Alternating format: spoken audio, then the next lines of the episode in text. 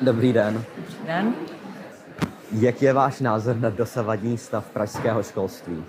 Mně se pražské školství líbí, protože eh, jsem přesvědčená o jeho vysoké úrovni a to jak u škol, které mají všeobecné zaměření, tak i u škol odborných a je jedno, jestli to jsou školy, eh, které jsou zakončeny maturitní zkouškou anebo výučním listem.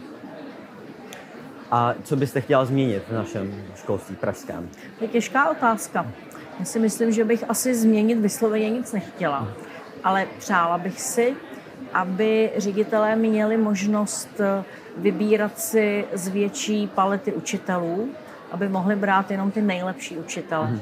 V současné době je bída na trhu, takže mnohdy musí učitel, ředitel vzít kohokoliv a ne vždycky je to ku prospěchu.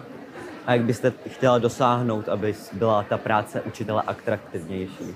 No tak to tak nezáleží úplně na mě tedy, ale eh, co se týká snah města jako zřizovatele těch škol, tak my eh, přispíváme na lepší platy a teď jsme začali eh, s tím, že budeme mít mnohem více bytů pro učitele, což v Praze a s cenami v Praze je velice důležité.